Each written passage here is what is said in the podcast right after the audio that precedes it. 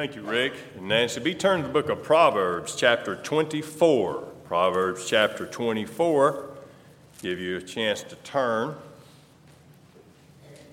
While you're turning, let me say thank you for everybody who showed up through the past week, yesterday and earlier in the week, to help pick up sticks. Sounds pretty simple, but it wasn't a crucial part of what we're doing out there. We needed to get those roots and sticks and things up to help us with the final process of completing our prep for the future expansion out here. So I want to say thank you for everybody who helped out. There's room for people of all skill levels. Now, it doesn't take a whole lot of skill to pick up sticks, but it takes a lot of muscles. A lot of them I didn't know I had, but they're pretty sore today.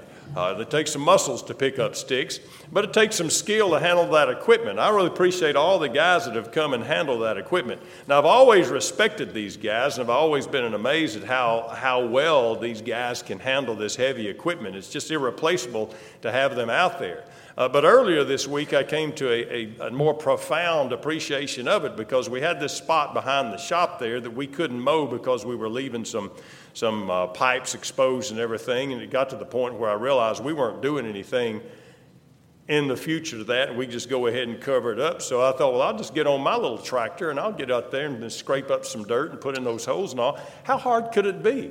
Well, I realized there's a whole lot more than pulling levers to make that ground look good. So I finally got off of the tractor with my shovel and rake and got it to look like I wanted to. But it took me a while to be able to scoop up dirt and put it in. So these guys that can handle dozers and track hoes and all, man, you've got my respect. And I appreciate all of you who are working hard to make this a reality. Now, I'm going to give you a heads up. Sometime after Labor Day on a Sunday, and we'll make an announcement. We're going to present the master plan of what we're doing out there, because people are asking, what are we going to be putting? This has to be, of course, approved before we proceed, and you need to know what's going on. And I knew very well summer's not a good time for everybody to be together and get information, because people are out of town on the weekends. So the reality of that is I want to wait till September when everybody's back. After Labor Day, we'll let you know what the architect has said, where these things need to be and what's going to be on the property, and answer questions that you might have. It's really exciting. Let me tell you, there'll be something out there for all ages, and it'll be a very beautiful place when we finally get done. But for now, we've got to just get the ground level. We've got to get it smooth. We've got to get grass on it so it won't wash during the wintertime. And so you have helped out quite a bit with that. Proverbs chapter 24, and let's begin in verse 30. Proverbs chapter 24, verse 30. Would you stand as the scriptures read, please? I went by the field of the lazy man, and by the vineyard of the man devoid of understanding. And there it was, all overgrown with thorns, and its surface was covered with nettles. Its stone wall was broken down. When I saw it, I considered it well, and I looked on it and received instruction. A little sleep, a little slumber, a little folding of the hands to rest, so shall your poverty come like a prowler, and your need like an armed man. Let's pray together, please. Father, we thank you for your word. We thank you how it applies to our life. We thank you that no matter what age or what stage in life that we're in, Father, your word applies to us, and we ask that you would show us your will and your message for us today. In Jesus' name we pray, amen. You may be seated. I'm sure we've looked at this particular passage before. I've got it marked in my Bible. I want to look at several things this morning. We are confronted first and foremost with an unavoidable reality, and we're reminded of an unavoidable reality. You know, a lot of times people wish things were different, and they wish that they didn't have to deal with certain circumstances. But let me tell you, there's an unavoidable reality mentioned in this passage of Scripture that we need to realize that we can't change no matter how intently we may want to change it. And it is mentioned in this, I went by the field of the lazy man. He didn't say, I went to the field of the lazy man. He said, I went by the field of the lazy man and by the vineyard of the man void of understanding. And there it was, all overgrown with thorns. Now, he didn't look for it on purpose. It didn't say he went on purpose to inspect the field. It says while he was on his own personal business, as he went by the field, the condition of the field is obvious. Now, here's the reality, and we can't change this. We can bluster all we want to. The condition of our heart is eventually visible to others.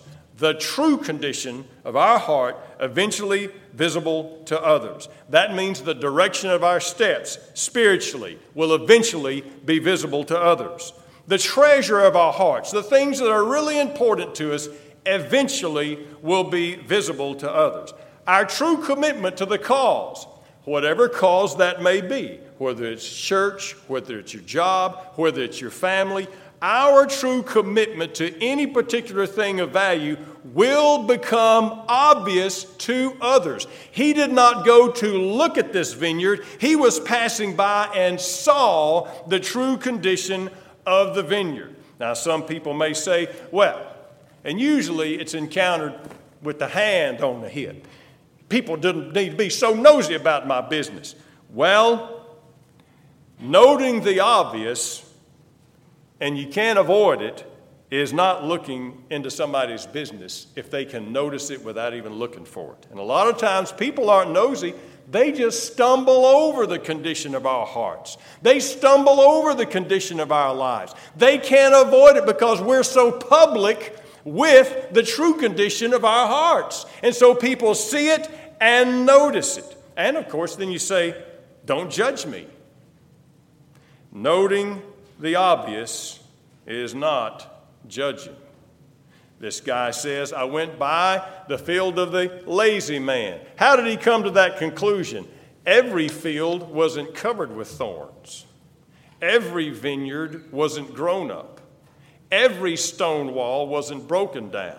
And he walks by and sees that. The conclusion he draws is a natural conclusion. There was not very much judging going on. So therefore, when people say they shouldn't judge me, that means they should not note the obvious in my life. You see, the true condition of our hearts is obvious to others. And Jesus said two different things that shows that our hearts will be revealed in time. In Matthew chapter 12, verse 34, he said, out of the abundance of the heart, the mouth speaks. What we do, how we behave, speaks louder than what we may say about our condition. And we may proclaim, oh, how I love Jesus, but if something else coming out of our mouth is reflecting another condition, then people are going to believe the abundance of our heart. He also said this, where your treasure is, there will your heart be also. You see, what we do, how we behave, speaks louder than what we may say about our condition. So we read this passage of Scripture, and there's a warning. We don't like it. A lot of people get all upset, and they get defensive. People shouldn't be judging me. When our lifestyle is not what it should be according to the Scripture, when our commitment to the Lord is not what it should be according to God's will, it will become noticeable to people around us. When our commitment to our family or our job or whatever is not what it should be, it will be noticeable. That's an unavoidable reality regardless of how we wish it was different. It won't be different. People will see it and people will notice. Secondly, this is another unavoidable reality. Every purpose and goal of value requires an investment of effort. Every purpose or goal of value requires an investment of effort. Now, we're all easy to say amen about that, but let me qualify that. It requires our effort. It's not like, why doesn't somebody do this? Why don't they get that done? Any purpose or goal of value requires our effort. There's an old saying, we get out of it what we put into it. And if I'm not getting a lot out of church, well, you can finish that statement. Could be I'm not putting a lot into it. If I'm not getting a lot out of whatever, could be I'm not putting a lot into it. You see, every purpose and goal of value requires effort. And I want to use this opportunity because I'm never one to ignore the obvious. Of course, last week we had our back to school rally, and I want to talk a little bit about school. I'm looking around, and this building is saturated with school-age kids. Let me just talk about school because we're talking about effort. And I can admit the fact that some of you, all of you, are asked to put forth effort in your schoolwork. And most of you are saying, but this all seems to be so meaningless. This all seems to be so senseless. Why am I having to learn about Shakespeare? I'll never, ever have to know about Shakespeare when I get grown. Now, what job am I going to have that I need to know about Shakespeare? I've heard it all before. Or the state capitals. That's a good one, isn't it? I got to memorize those state capitals. Or the presidents. I can see where you have a job and they say, man, you got the promotion because you know who the 15th president was. That never happens, does it?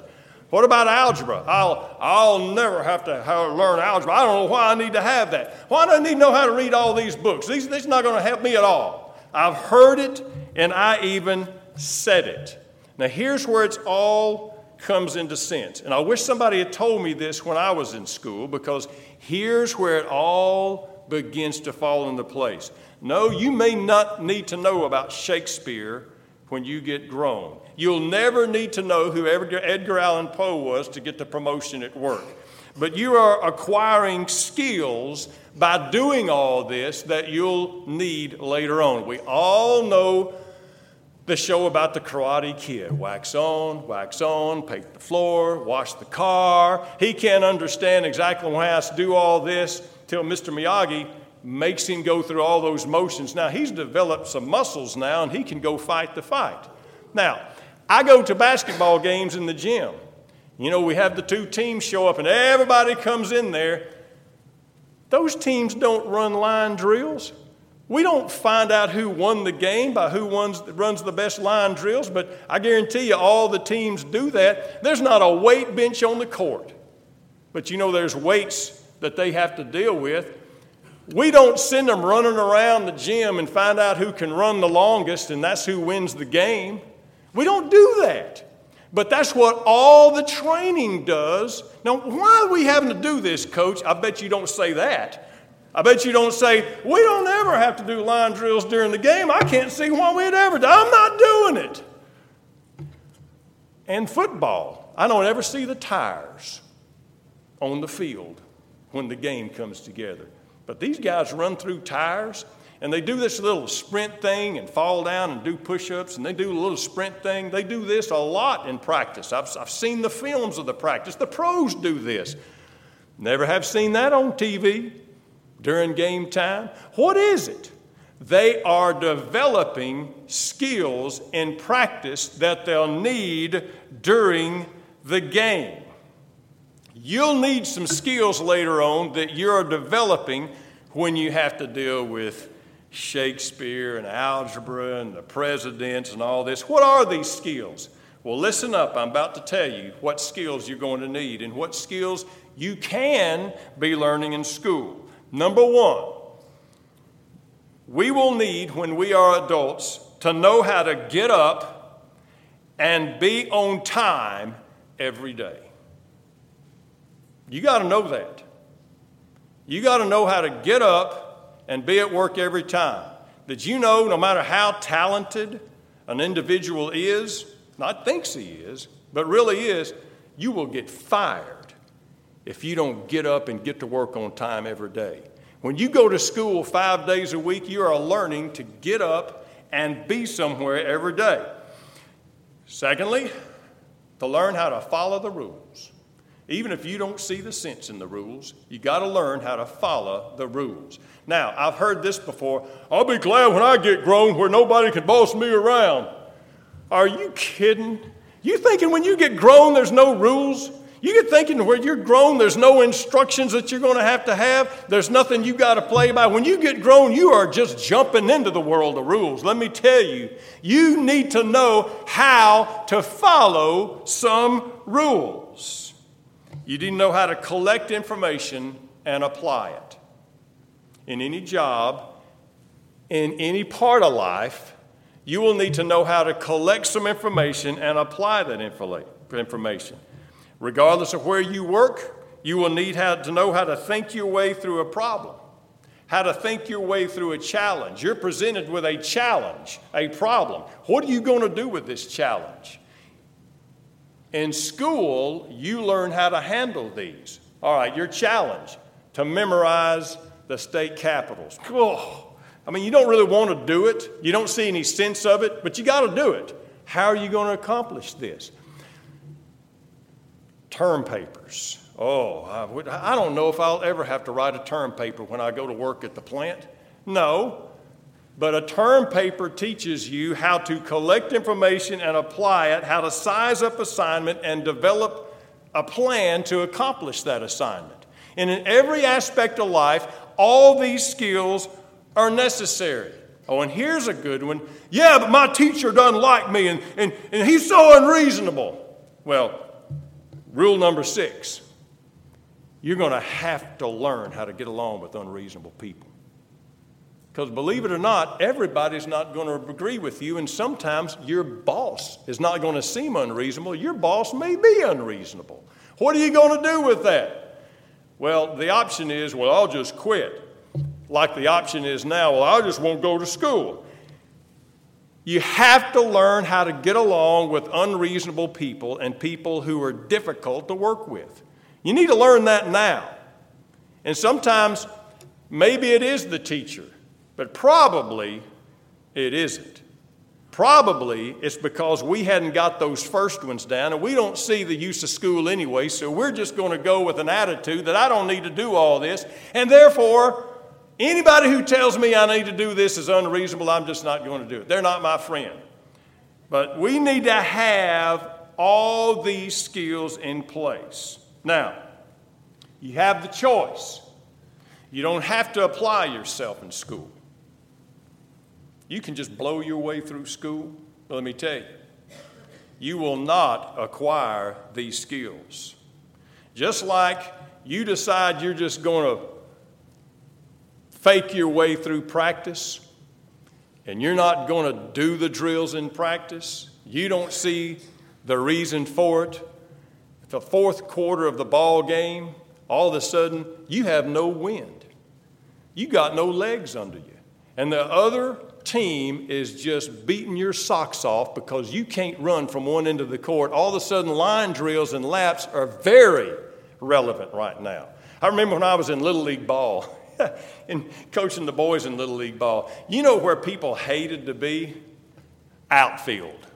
I mean, it was like being banished to Siberia. I don't want to play outfield, coach. Nobody wanted to play outfield. So you know what? Nobody learned to play outfield. We didn't want to be out there. Nobody really learned how to catch a pop fly because I don't want to be out there anyway.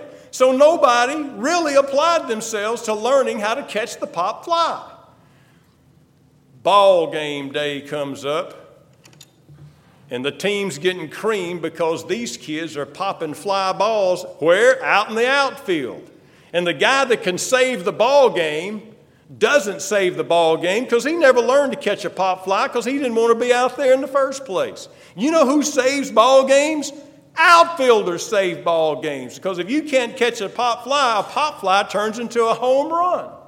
So therefore, you're saying right now you don't need what you're trying to learn in school. And what I'm saying is when you get out of school and get in the game, you will need these skills. If you don't have these skills, it will show up in the game. And it'll show up in life. Besides this, I know all of us say, well, I'm not going to need algebra. I'm not going to need this. Why do you know what you're going to need? In fact, you're thinking about jobs. Let me talk about something important. So I'm looking around here. This time of the year, there's not a whole lot more important than deer hunting. Deer season. Now we're talking about something that's relevant, all right? Everybody wants to do some deer hunting, so you've got a plot of ground out your deer lease, all right, the property you hunt on.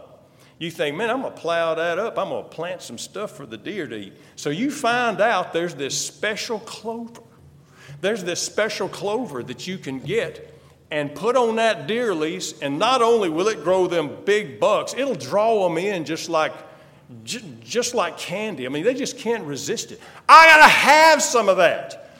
So you go and you find the bag of stuff, you turn it over and look, and it says, this is very important. You have to have 30 pounds per acre of this deer corn or this deer clover. You got to have 30 pounds of seed per acre. Now, you get too much of it, it chokes it out. You don't get enough, it doesn't draw them in. I mean, the people who developed this says, you need to know how much you put on here. So, how are you going to find out? Well, you look at your plot of ground, you got to know that it's got to be pretty accurate. You don't have a measuring tape, it's too big for that, so you step it off. It's 118 steps by 107 steps. Well, you still don't know anything, do you? How are you going to figure out how much seed to put on your ground? Well, you know what you have to do? Math. So you have to realize that an adult step is about 3 feet. So you have 107 steps by 118 steps. So you have 321 feet by 354 feet. You come up with that much.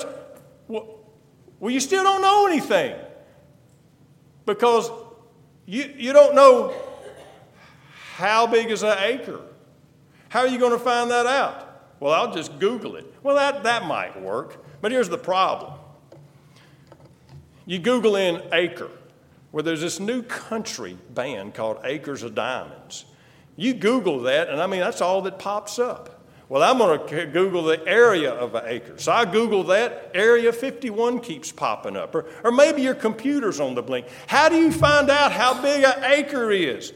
Well, in school, they have something like this. But you thought this was not anything that would ever be relevant in your life, so the dictionary, you just threw it out.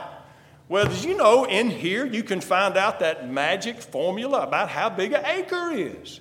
So you look it up and find out that an acre is 43,560 square feet, 209 by 209 feet, approximately. Now, those of you who are particular, I know I'm not dealing with decimals, so I know that.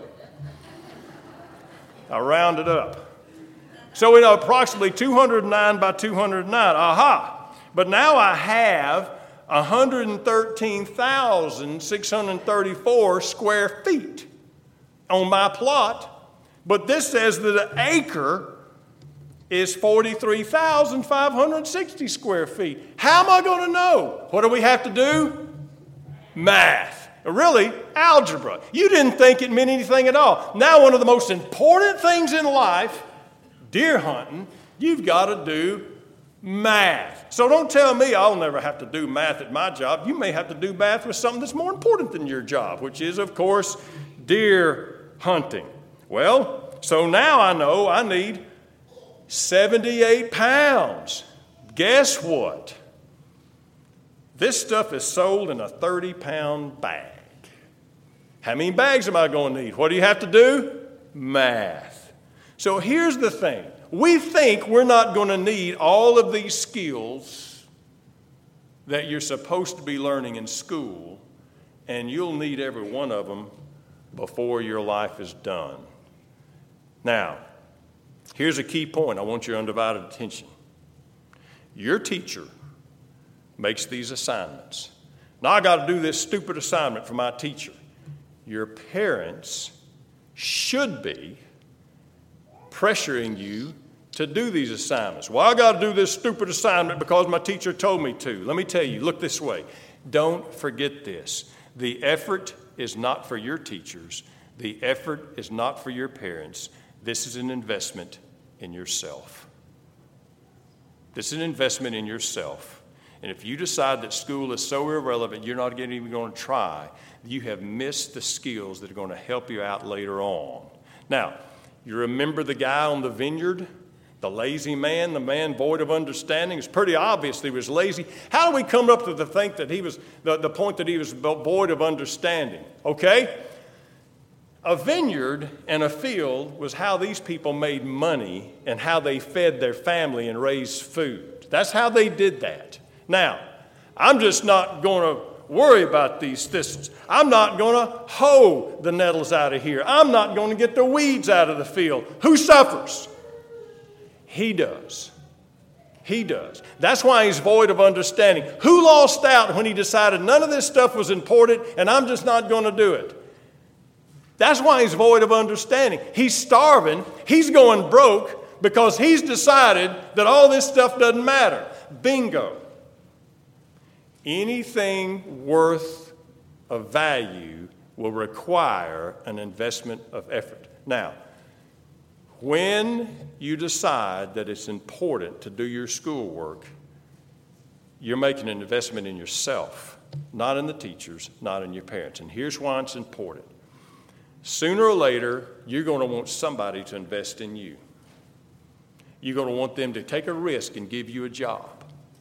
You may be looking for a scholarship. You may be looking for somebody else is going to want to invest in you. Let me tell you, if you don't care enough about yourself to invest in yourself, how can you expect anybody else to care enough and invest in you? If we're not willing to invest in ourselves, we're going to try to convince somebody else to invest in us. You see, that's why at the start of school, not on graduation night, we talk about the importance of what's going on.